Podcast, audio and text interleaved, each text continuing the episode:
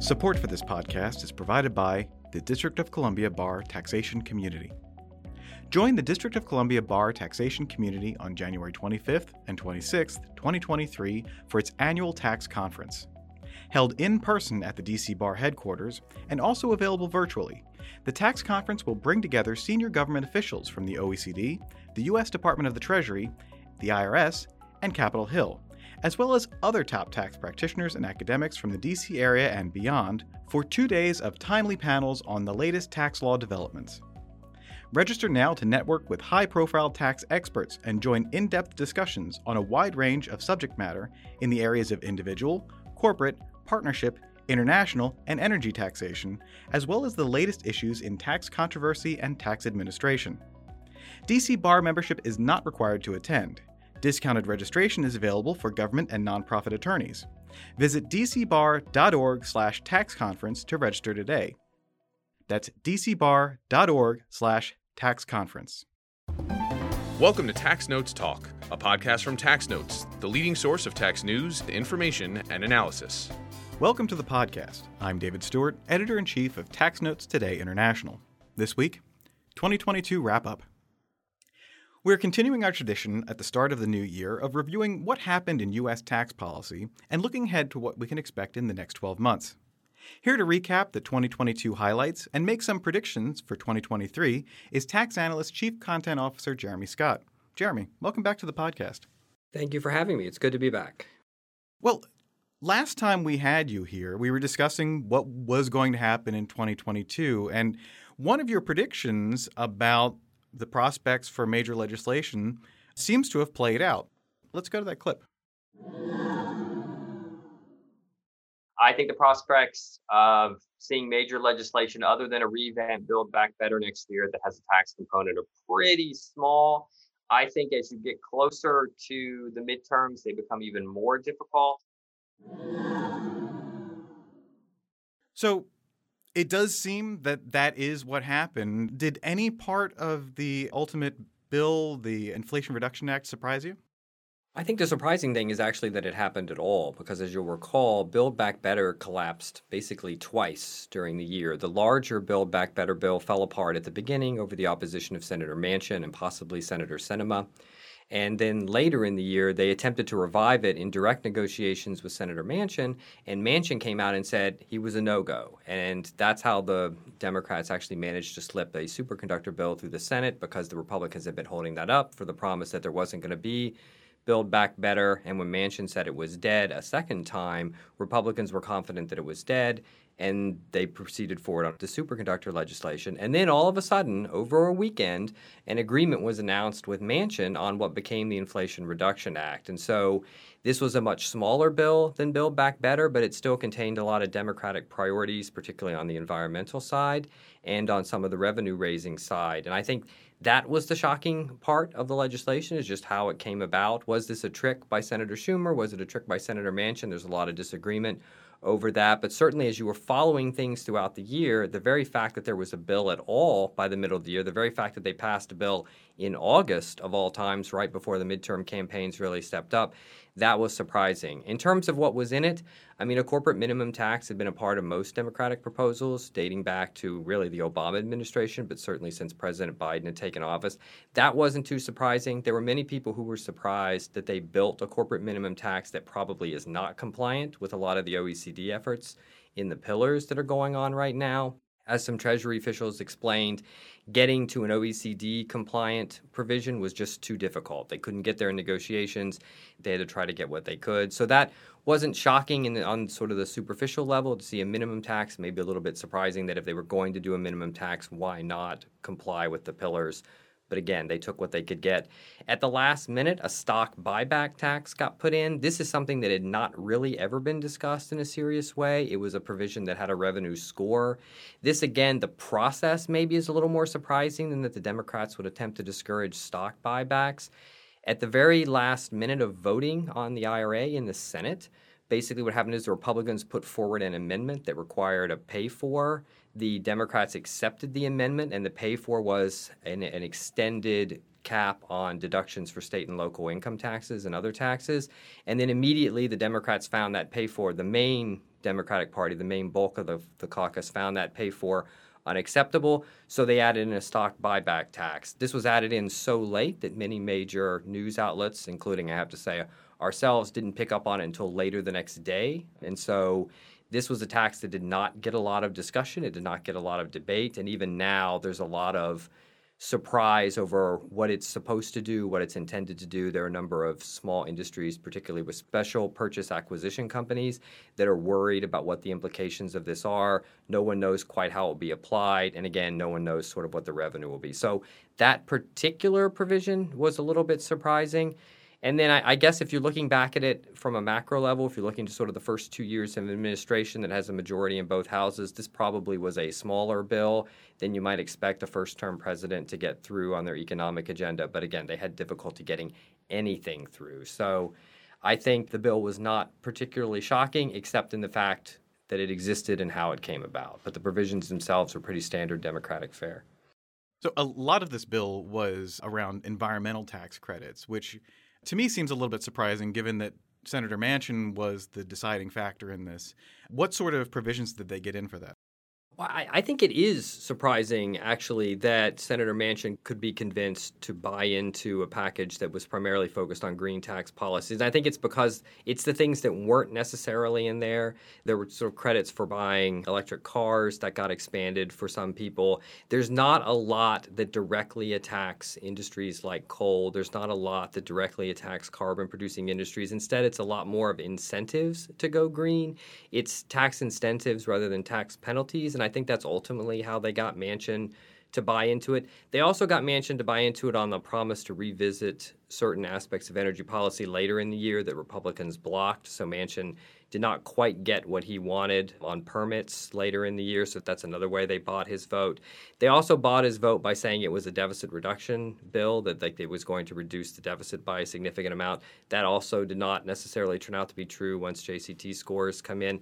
But like on the environmental side, they left out some of the more grandiose provisions that we had seen in the Green New Deal, and that had been the no-goes for Manchin, And they left out a lot of the stuff directly taxing corporations or directly increasing taxes to pay for green provisions that had so offended Senator Sinema. So I think that's how you can explain why the deciding vote for a bill that was primarily built on green tax credits got the support of the most anti green Democrat in the Senate, perhaps the most anti green senator, period, given the state that he comes from and how he's voted in the past. But I, I think that explains it.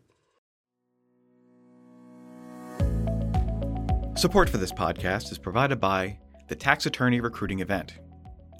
Are you looking to hire talented tax attorneys for your practice? Scheduled for Thursday, February 23, 2023, TARE, the largest tax attorney recruiting event in the country, brings together more than 150 graduate students from top ranked tax LLM programs at the University of California Irvine School of Law, Boston University School of Law, the University of Florida Levin College of Law, and Northwestern Pritzker School of Law, allowing them to interview for positions with tax employers. Through TARE, employers will have the opportunity to pre screen applications and select candidates with whom they wish to interview. Employers who wish to participate in TARE should visit the-tare.com. That's the-tare.com. Now, the storyline for much of the year had been on rising inflation. Did any tax policies target inflation aside from the name check in the bill? Yeah, the most the bill does against inflation probably does concern the name. A deficit reducing package would theoretically reduce inflation, but this reduced the deficit by such a small amount. Even the nominal 300 billion over 10 years that it was given credit for it would not have had a major impact on inflation. The negotiating, letting Medicare negotiate drug prices, that can have a small effect on inflation, but again, not likely to happen this year tax policy probably did not do anything to help with inflation. I, am not sure that, unlike the previous year, I'm not sure that this year tax policy had a lot to do with hurting inflation. In other words, sort of increasing inflation. I think this year's lawmakers were a little more mindful of like stimulus provisions and other things that had goosed the economy in the previous year. Although then at the end of the year, the omnibus spending bill was relatively large, and some people are worried about the effect that's going to have on inflation. That wasn't really a tax bill inflation influenced tax policy. It influenced the things that were on the table. It helped to bring down Build Back Better at the beginning of the year. Concerns over inflation definitely factored into Manchin and potentially Sinema's opposition to the larger bill. But I don't think tax policy did much to either curb inflation or to goose it beyond, again, having the bill named after inflation, which again was probably a way to get Senator Manchin's vote. So, should we expect inflation to be top of mind for lawmakers going into the new year? Oh, absolutely. I think inflation is going to be the number one economic issue leading into the new year, leading into the start of the presidential campaign. Already, you can see some lawmakers staking out their positions on what the Fed is doing. Senator Warren has been criticizing the Fed for essentially trying to choke out unemployment, for trying to increase unemployment. She's sort of part of a group of lawmakers that are concerned that combating inflation too aggressively is more likely to harm people than to help them. So you, you can reduce the cost of goods being sold, but if that's at the expense of someone's job, they're not likely to be too happy about that. I think inflation is going to factor into some of the discussions with the new House of Representatives as you try to pass spending bills in the next year.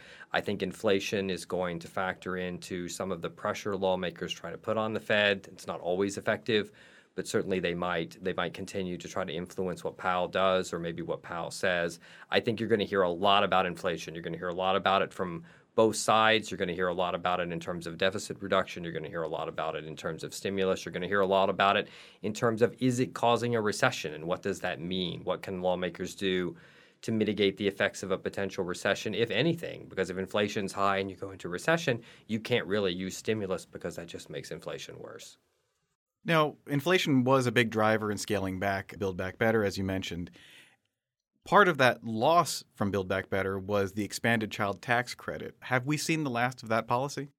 I'm not sure. Certainly, the Democrats would tell you no. That that tends to be something they try to insert into most any bill. I think at the end of the year, they were hopeful to be able to trade an expanded child tax credit for a number of other tax policies that are more important to Republicans.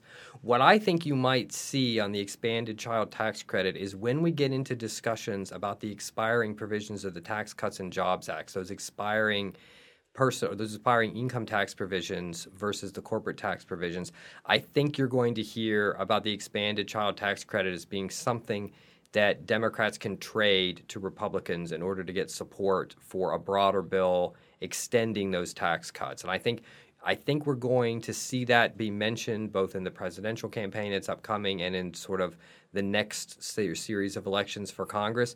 So I think it is not likely that an expanded child tax credit is going to slip through in a smaller bill. It's not likely that you're going to see the House take that up as a priority with the change in control. But I don't know that we've heard the last of it. I think if you were a fan of the policy and you really wanted it to come back, you probably missed the best chance for it when they couldn't get it into the end of the year bill. But I'm not sure that we've heard the last of it. Was there any unfinished business in 2022 that we expect to be taken up early the next year? Well, the expanded child tax credit is probably the thing that people talk about the most. There's a number of other smaller tax provisions that people were hoping to slip into the spending bill that didn't get in. I don't know that any of that's going to be taken up in the new year. I think you're going to see kind of a legislative slowdown, um, if I'm using a generous term, so I'm not. I think that anything that didn't get done at the end of 2022 is probably not going to be a focus in 2023 and 2024, but we'll see. Now, the 2022 midterms brought us a somewhat unusual result where the Democrats lost control of the House but expanded their majority in the Senate, though that does come with an asterisk. What does that portend for legislation in the coming year? I think you're not going to see much legislation in the coming year. I think you're we're seeing a little bit of that playing out right now in the fight for leadership in the House. The Republican majority is so small that their caucus can essentially be held hostage by a relatively small group. I think we've seen in the past groups come together to pass bills, like moderates on both sides can come together. That's going to be exceedingly difficult if there isn't strong leadership, particularly within the majority party. The Senate is more likely to be focused on nominations and things like that, particularly like the Senate calendar can be taken up by a Supreme Court nomination if that were to happen. And so I don't think you're going to see the Democrats in the Senate focus a lot on tax legislation, particularly with such a small chance of getting it through the House. I would be surprised if we saw any significant legislation that's not tied to legislation that has to be done, like spending legislation or debt limit legislation. I think you're, both sides are going to have a very difficult time enacting any sort of agenda. Just we have, it's a 51-49 Senate. That's assuming that Sinema stays caucusing with the Democrats. It's at the House majority. I think the Republicans have something like 220 seats to 212. It's a very small majority. You can only afford a very few defections, and that makes passing any kind of bill very difficult. And also, just the climate leading into a presidential year, the climate in Washington in general leads to very few compromises. I think they're going to struggle to pass the bills they have to pass. And I think that means passing things beyond that is going to be almost impossible. So, do you expect to see any sort of tax provisions to come up as pay fors in other bills?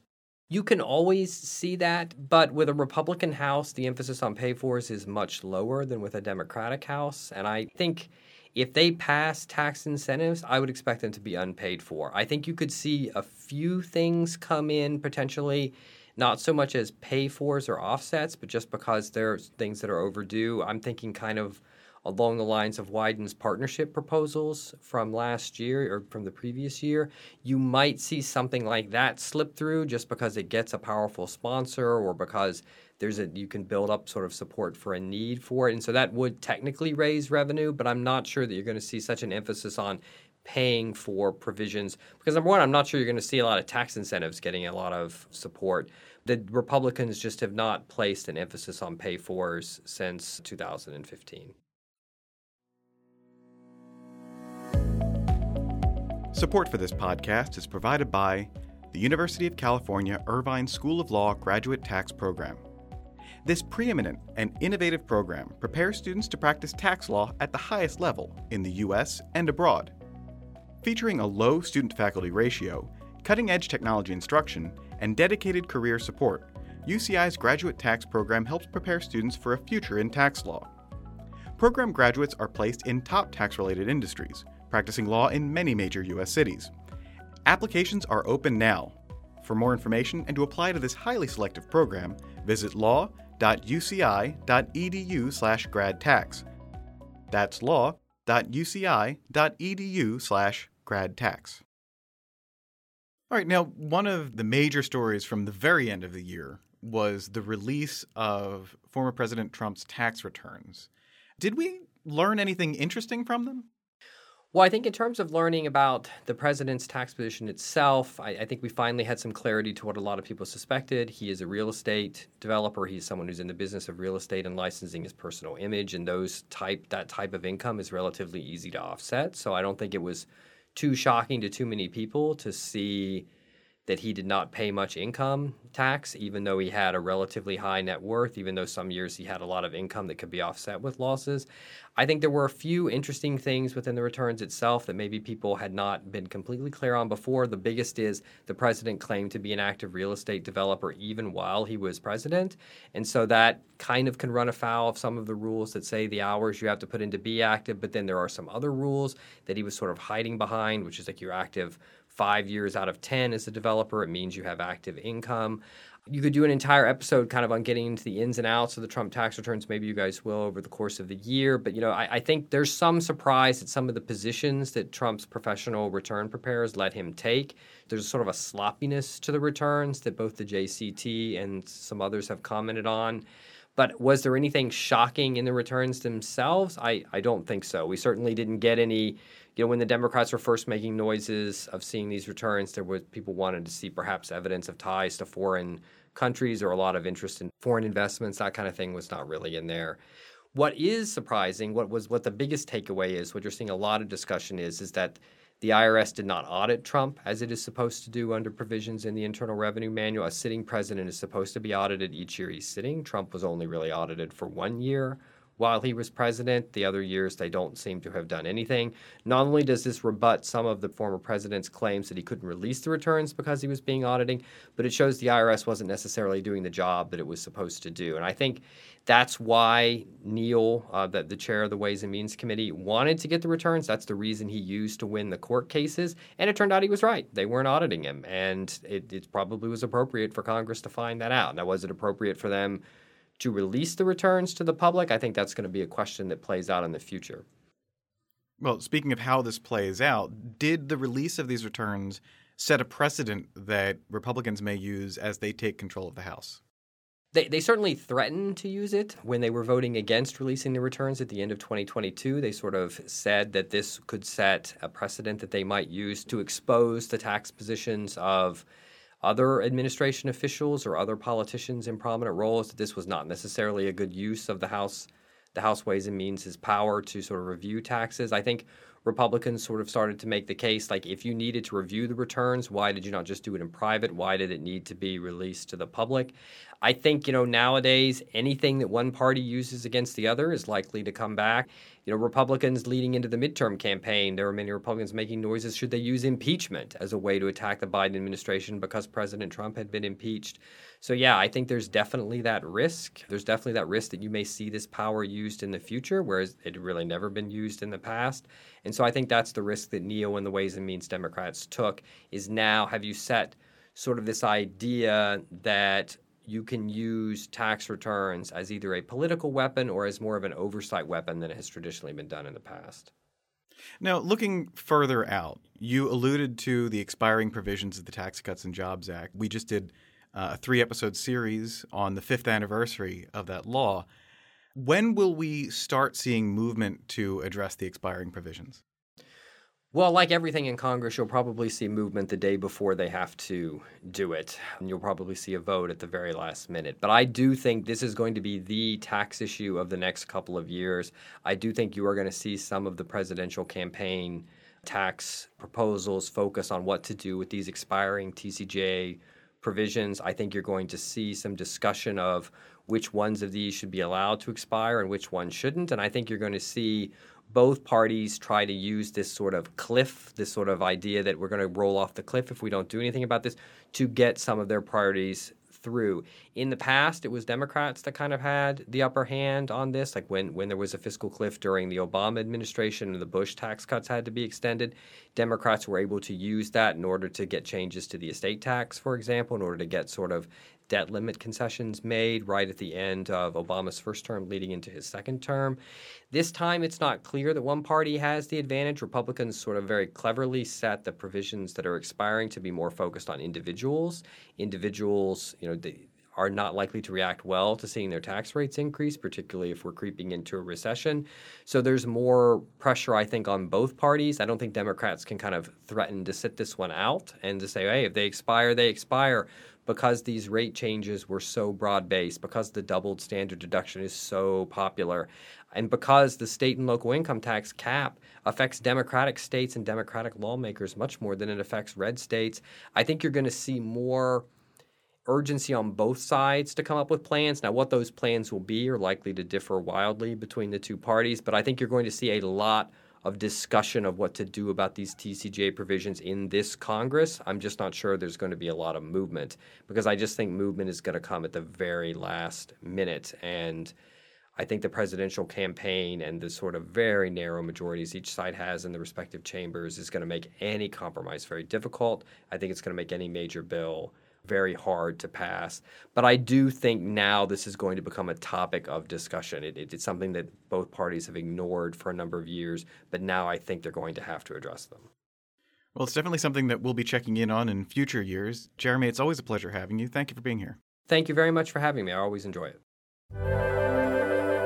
Now, coming attractions. Each week we highlight new and interesting commentary in our magazines. Joining me now is Acquisitions and Engagement Editor in Chief, Paige Jones. Paige, what will you have for us? Thanks, Dave. In Tax Notes Federal, Marty Sullivan examines how much the Inflation Reduction Act energy credits reduce emissions. John Levens and Vinita Ramaswamy review the impact of the Taxpayer First Act's changes to the innocent spouse provisions. In Tax Note State, Walter Hellerstein and Andrew Appleby review the Internet Tax Freedom Act and consider whether the act is fit for service in today's digital economy. Tony Santiago discusses the tax leadership turnover that will occur when the last baby boomers remaining in tax leadership positions retire. In Tax Notes International, Mindy Herzfeld examines recent tax transparency efforts and considers how these measures could fare in the coming year. And Reuven Avi-Yonah explains the interplay between UTPR and tax treaties.